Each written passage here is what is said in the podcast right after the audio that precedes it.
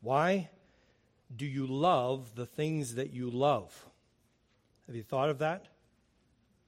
Why is it that you love what you love? And is it is what you love merely subjective? Is it just based on your own preferences? Steve Jobs, the creator of the iPhone and, and Apple, famously said, People don't know what they want until you show it to them. Uh, he was very shrewd businessman. You see, advertising often shapes our desires.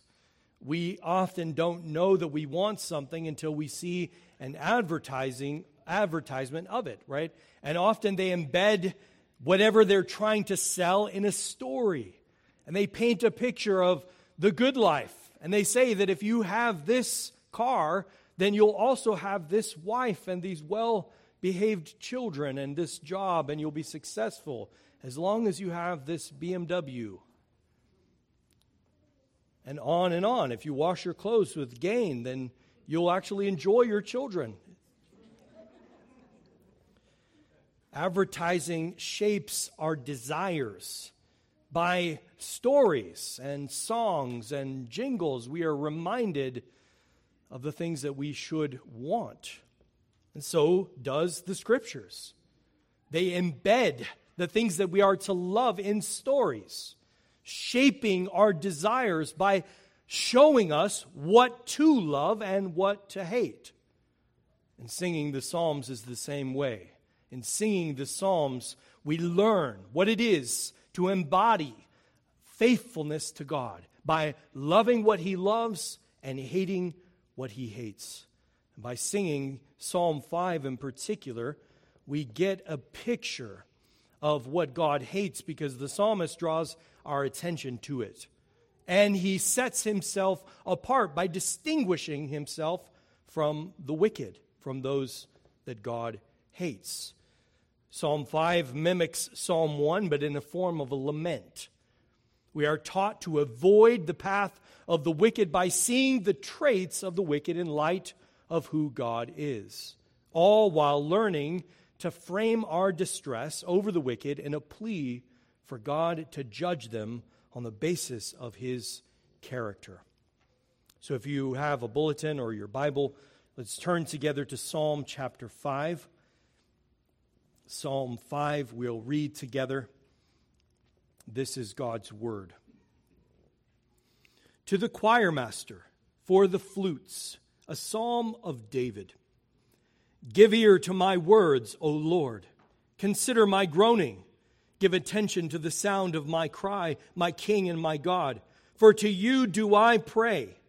O Lord, in the morning you hear my voice. In the morning I prepare a sacrifice for you and watch. For you are not a God who delights in wickedness. Evil may not dwell with you. The boastful shall not stand before your eyes. You hate all evildoers. You destroy those who speak lies. The Lord abhors the bloodthirsty and deceitful man. But I, through the abundance of your steadfast love, will enter your house. I will bow down toward your holy temple in the fear of you. Lead me, O Lord, in your righteousness because of my enemies. Make your way straight before me. For there is no truth in their mouth. Their inmost self is destruction. Their throat is an open grave. They flatter with their tongue. Make them bear their guilt, O God. Let them fall by their own counsels. Because of the abundance of their transgressions, cast them out, for they have rebelled against you. But let all who take refuge in you rejoice. Let them ever sing for joy and spread your protection over them that those who love your name may exult in you. For you bless the righteous, O Lord. You cover him with favor as with a shield. This is the word of the Lord. Let's pray together. Our gracious God and Father, we thank you, Father, that you have included us among the righteous. And we pray, Father, that you would work in our hearts that covenant keeping love that comes from those who rejoice with what you love and hate with what you hate. Draw our hearts to see these things and to live into them. For we pray them in Jesus' strong name. And amen. Amen. This text it naturally breaks down into five parts, beginning first with a, a threefold petition of the psalmist for the Lord to hear him. Give ear to my words, consider, give attention to the sound of my cry. Three times the psalmist pleads with the Lord to hear his prayer. And then in following this is a clear outline of what God hates, the wicked, in verses 4 through 6. And the psalmist differentiates himself from this group and confesses his own innocence in verses 7 through 8. And that's an interesting thread that we're going to talk some more about in a moment. He then returns to outline the plight of the wicked. What happens to the wicked? The outcome of all those who God hates or who do what God hates. And the psalm ends with a confident confession of faith with assurance of God's favor resting on the righteous in verses 11 through 12. And the, the setting here eh, we are to imagine is morning prayer. Now remember, all of the Psalms are to be sung in the corporate worship of God's people, but they have settings, they come out of a situation. This one doesn't tell us in the title, it just says a Psalm of David. Now that may be it was written by David, or it may be that uh, it is a psalm in the style of how David wrote. Uh, we're not exactly sure. We know that David wrote many of the Psalms, but other than that, it doesn't give us the setting. It doesn't tell us what situation this comes out of. We can draw some from the text itself. But this psalm comes, it says, in the morning. Verse 3 In the morning you hear my voice. In the morning I prepare a sacrifice for you. Now, that, that term in the Hebrew is I arrange things before you. Now we can, we can imagine them arranging the sacrifice, the pieces of the animal on the altar, but you could just as easily imagine him arranging this psalm and its poetic expression to God in the morning. So the, the setting for this is morning worship. The psalmist is coming before the Lord each morning to lift up his heart to God in praise. And as we sing this psalm, we're reminded how our morning should begin.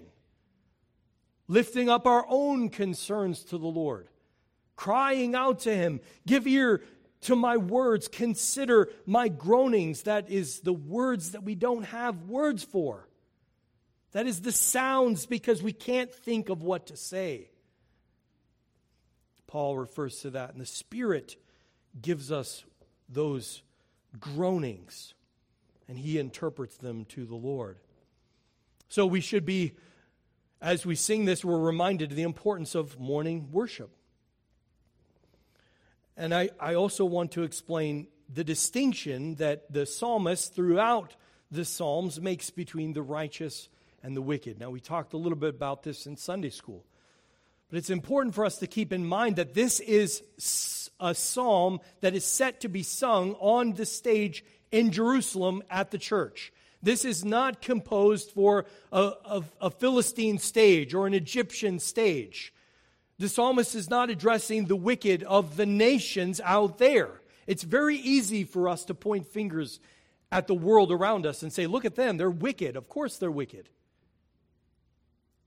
But the psalmist is pointing a finger at you because among the people of God, there is a distinction between the righteous and the wicked. And it's not about whether you were circumcised or whether you were baptized, it's whether your heart was circumcised. It's whether you're, you obey the Lord from the heart. It's whether you're a covenant keeper or a covenant breaker. And I want you to keep that distinction in mind as we look at what it is that separates the righteous from the wicked? What separates those two within the people of God? It's not their baptism.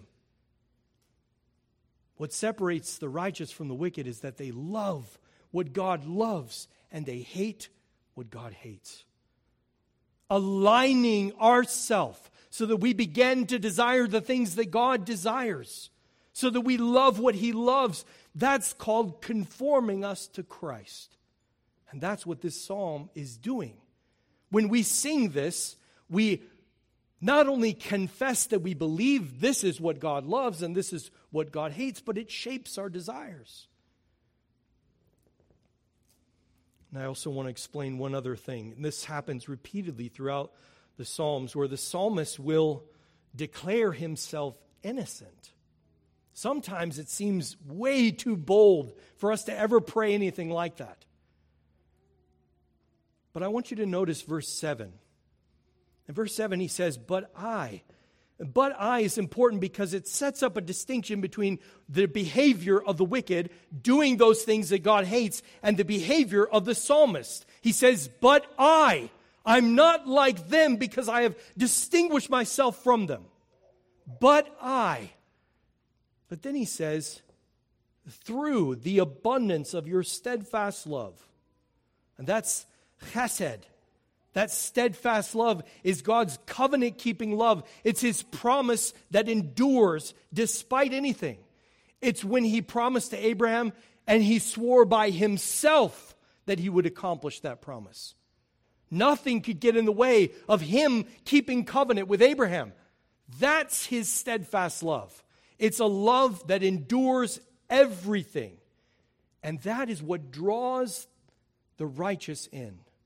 That's what you could say makes him righteous. This we call the indicatives of the gospel. The promise that in Christ you have been declared not guilty. What is that? What does it mean to have that declaration said of you, of me?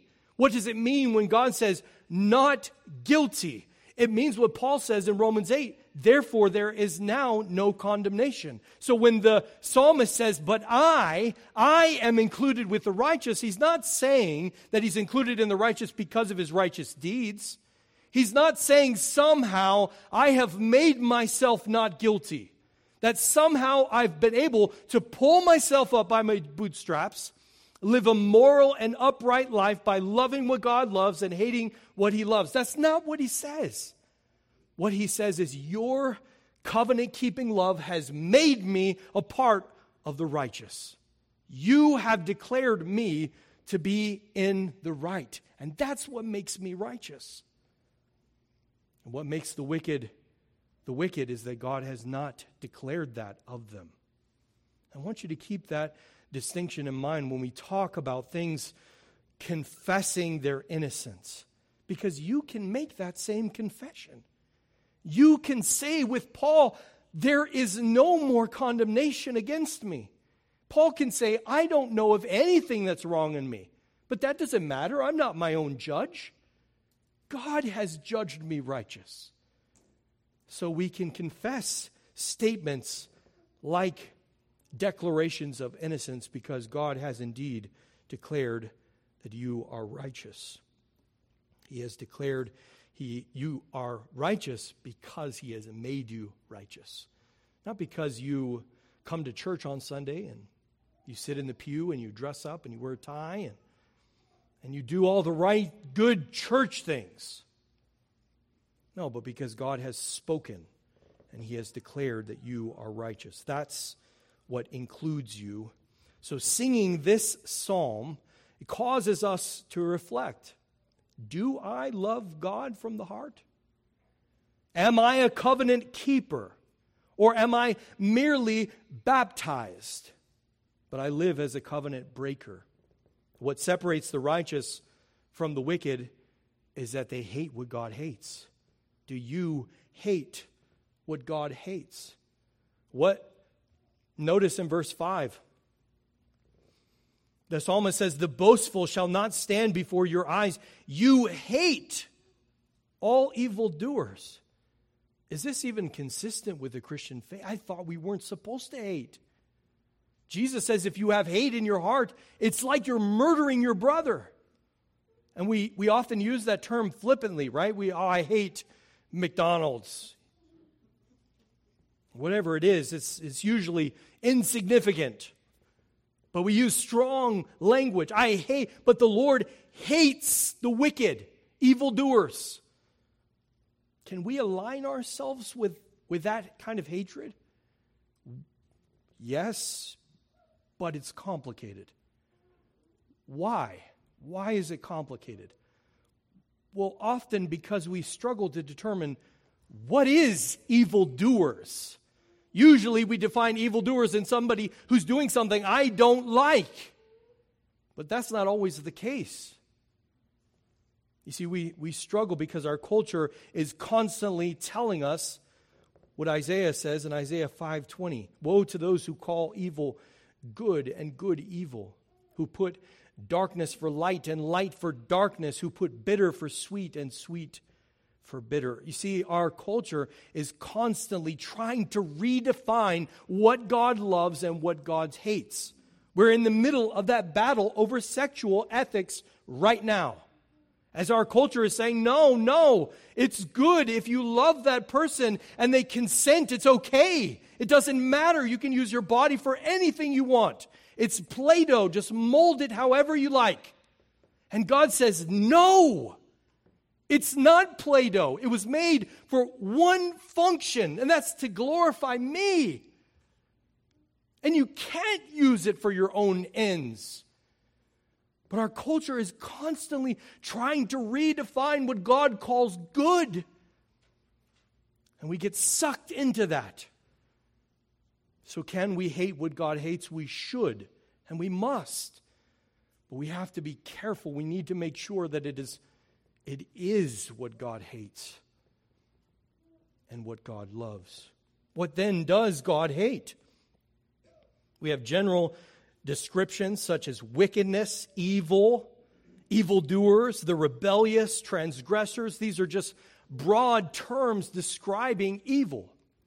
And then you have specific examples which largely revolve around speech.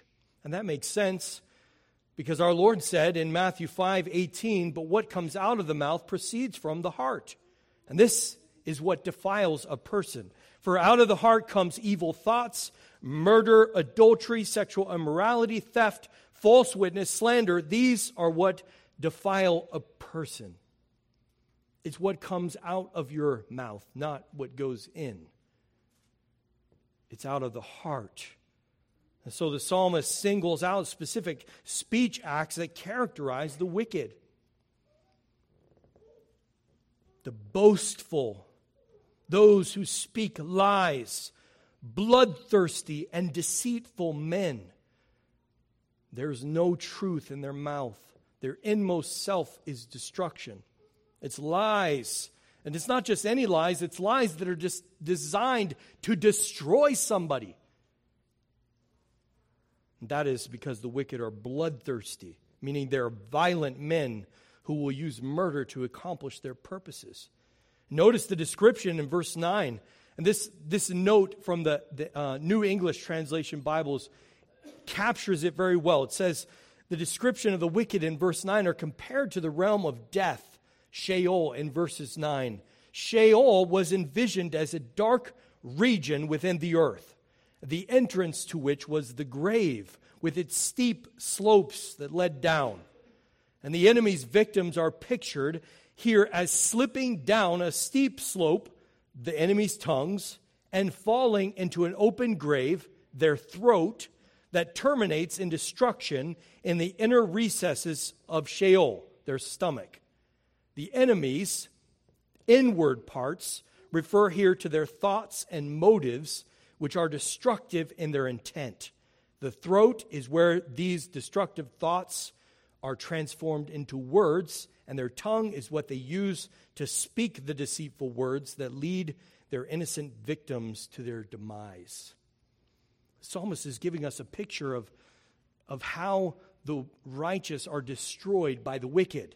They use their tongue, right? Their mouth is open. There's no truth in it. Their inmost self, that's their, their inner thoughts and desires. It's destructive. Their throat is a grave that sucks you in. They flatter with their tongues, right? Flattery being designed to trap you with smooth and seductive words, but drawing you in to destroy you. Does this describe an actual enemy? Is, Is David referring to someone specific in his life or, or just the wicked in general? I mean, it's easy to think about the situations that David faced. Saul, in particular, spread lies and falsehoods about David, claiming that David was trying to kill him, so that he pursued him with the whole army, one man. David said, Have you come out as, as after a dog? Saul had convinced all of Israel that David was the murderous one through his lies. Maybe it was Saul.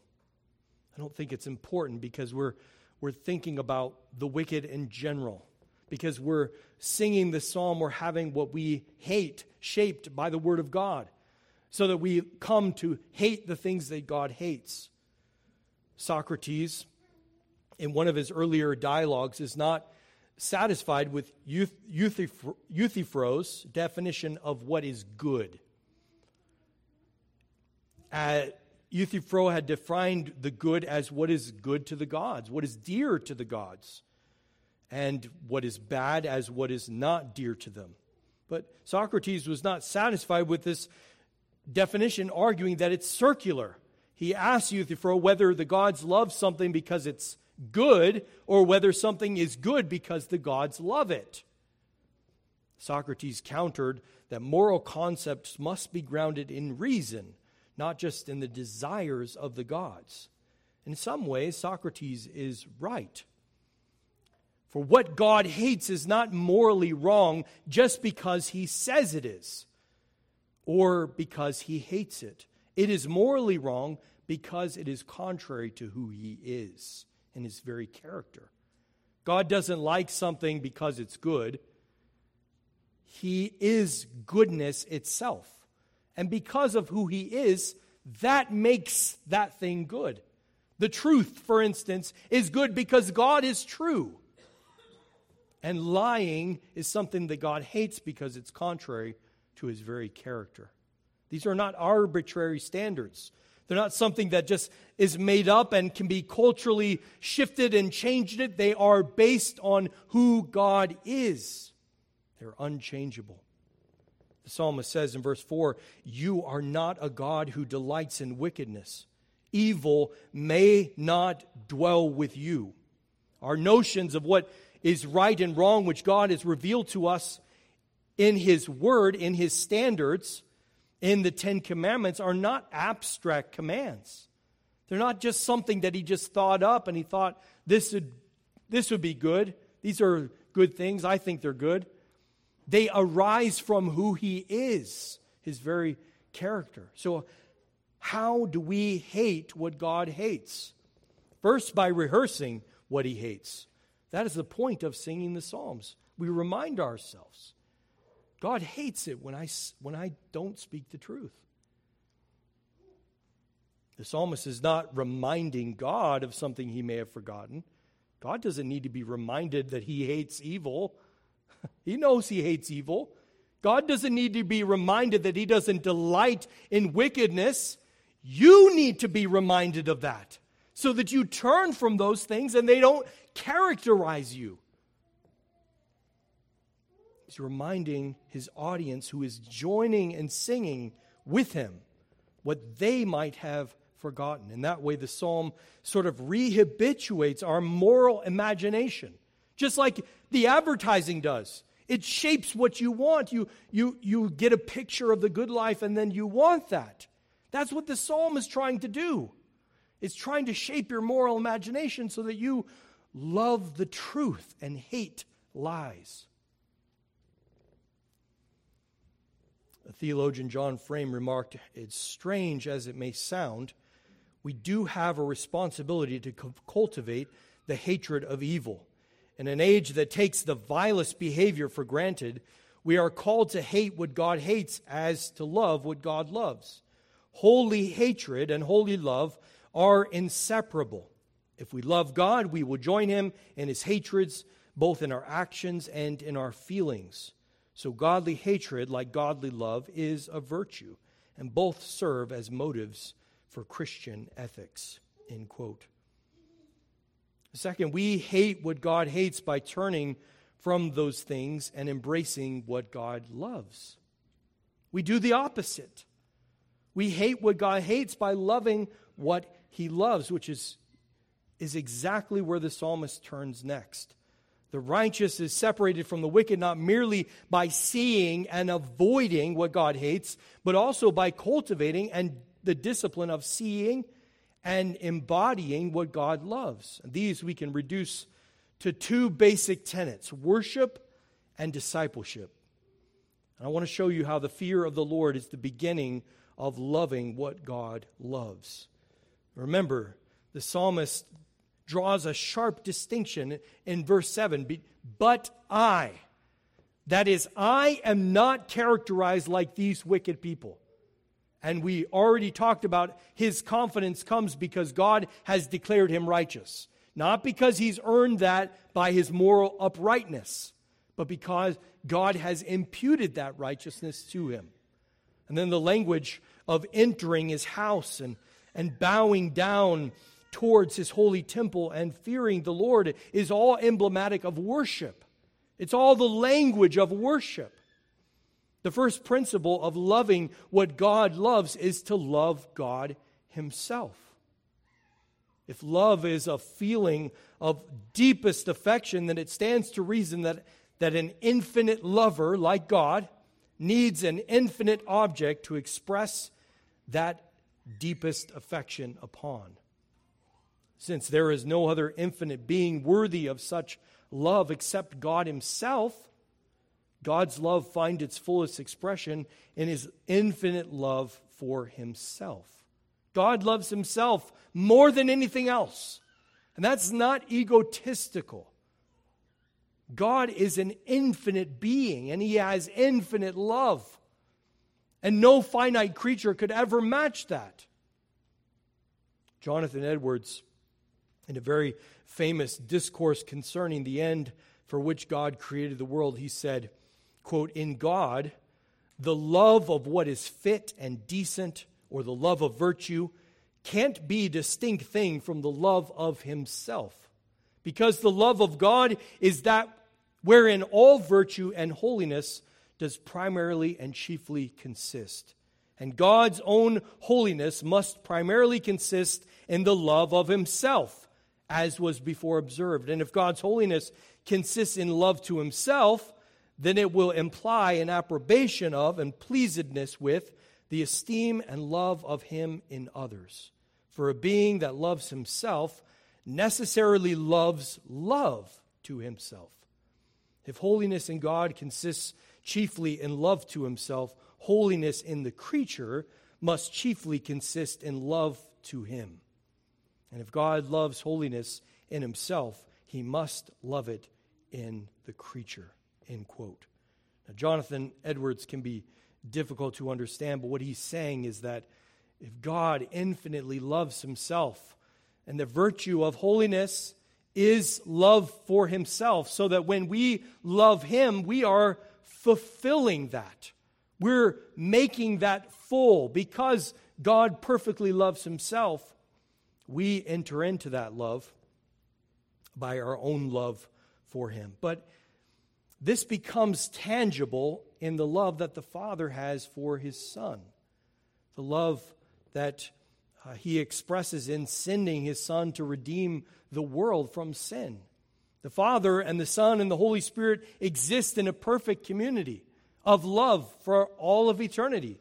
They have no need apart from each other. There was no lack in them that caused them to create the world.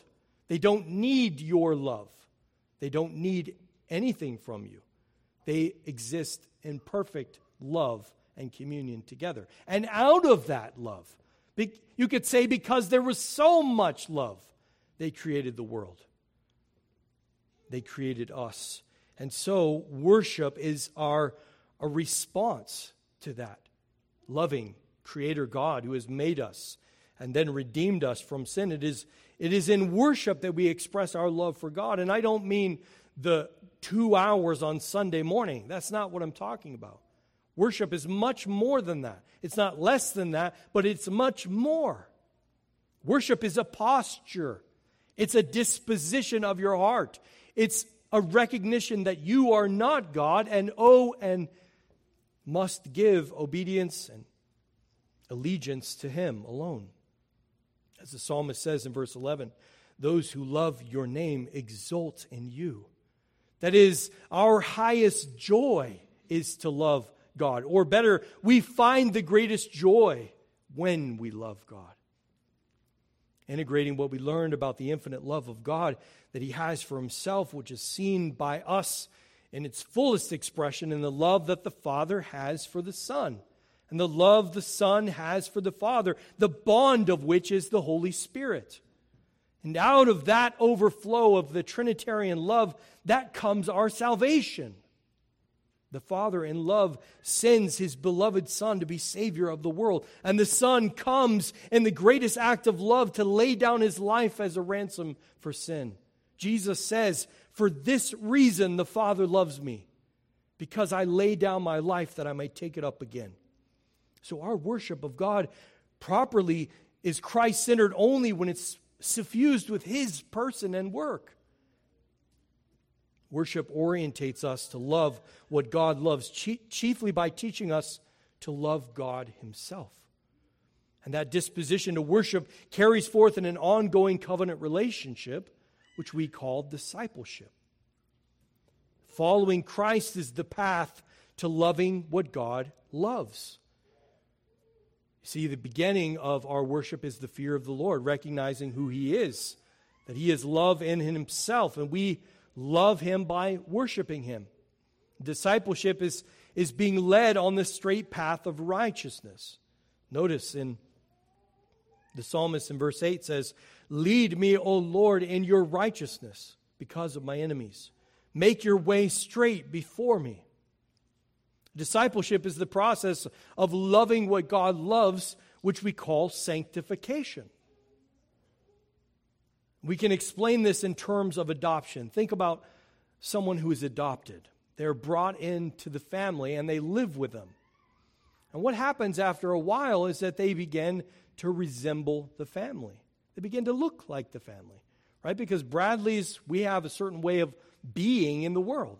And you can, you can tell Bradley's from other people, right? Just like we can tell your family, because there is family resemblance. Not only do we look alike, but we do similar things. We laugh at the same jokes. We like some of the same things. That is family resemblance. When God adopts you into his family, he doesn't say just stay how you were. Just, yeah, just keep living like you were before. He says, you're a part of my family. I put my name on you. You need to look like my family. And my family looks like Christ. You are to become like little Christs, little sons of God, walking and living as the family looks. That's the process of sanctification, conforming you to Christ. That's the process of learning to love what God loves. That's discipleship. Psalm 5 is a lament because it pleads with God to visit his judgment on the wicked, on the things that he hates. But that prayer is also for God to consider the righteous and to keep them from becoming like the wicked. What differentiates the wicked from the righteous? It's not anything intrinsic to them. It's not based on who they are. It's based upon God and His steadfast love. But I, verse 7, through the abundance of your steadfast love, will enter your house. I will bow down toward your holy temple in the fear of you. It is because of God's steadfast love that the psalmist worships him. And it is God's ongoing covenant faithfulness that preserves him in discipleship. Lead me, O Lord, in your righteousness. Make your way, make your path, make the path of the righteous straight before me. God's steadfast love enables the psalmist to continue in his discipleship. Then it's equally the hand of God that all others are also classed with the wicked. Right? It's it's that God gives them over to the path that they already are walking on. Then continue on it. Romans 1 is instructive there. And so the psalmist cries out to the Lord, Don't let me become like them. Don't, because I need you to keep me on the path. Because I know that on my own I would be with them. I would be hating the things that you love and loving the things that you hate, were it not for your steadfast love. And the path is obviously metaphorical for the way one lives. In the early church, the church was called the way. And that was largely because they were outlining the way of salvation through Jesus Christ only. He's the way. But but it also it's a pattern of living. Jesus says, "Follow me." Walk like I walked. Take up your cross and die every day. That's the path. That's the way to loving what God loves and hating what he hates.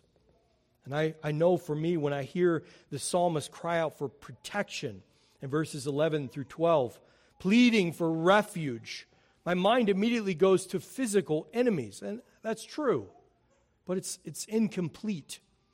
The refuge that we seek in God is not merely from physical enemies, but from the greatest of all enemies, sin and death. We find refuge in Christ when He spreads His protection over us in the form of His imputed right, righteousness. When in Him we are saved from the dread judgment for sin, the eternal wrath of God in death. The psalmist calls all to join in exulting in the Lord because He has blessed us by covering us with His favor. And if you believe that, you can encounter anything in this life and not be moved.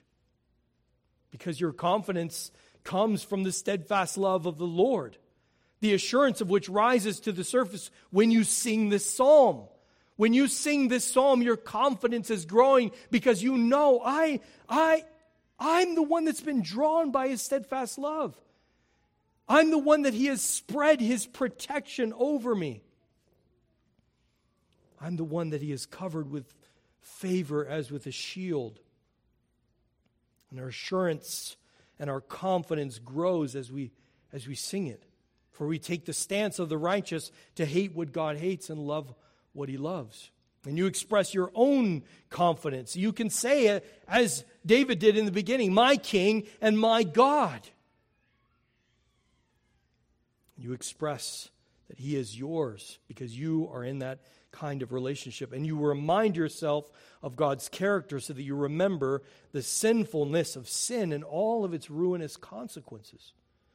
As the singing of this psalm draws to a close, you are assured that the righteous will be safe from bearing their own guilt or falling by their own counsels or being cast out because of the abundance of their transgressions, but instead of rebelling against God, they love and take refuge in Him.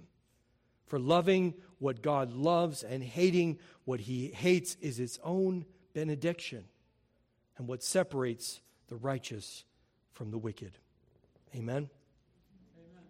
Let's pray. Oh God, we are so prone to wander. And as we hear this psalm, as we're reminded, Father, of what you love and what you hate, draw us in to embody these truths. Father, that we would love what you love, that we would be characterized by loving what you love and hating what you hate. That when people see us, they would respond asking us for the reason of the hope that is in us, as Peter said. That they would ask us, Why do you live like this? And we would point to you. And we would say, Because I love what God loves and I hate what he hates. And may we have that unbending confidence to stand in the face of evil and call you to judge the wicked. And Father, to preserve us, to keep us from the path of the wicked, to keep us devoted to you in worship and discipleship, and fleeing, running from lies, from destructive tendencies of our tongue. For we pray this in Jesus' strong name, and amen. Having heard much of what God hates, we come now to a table to see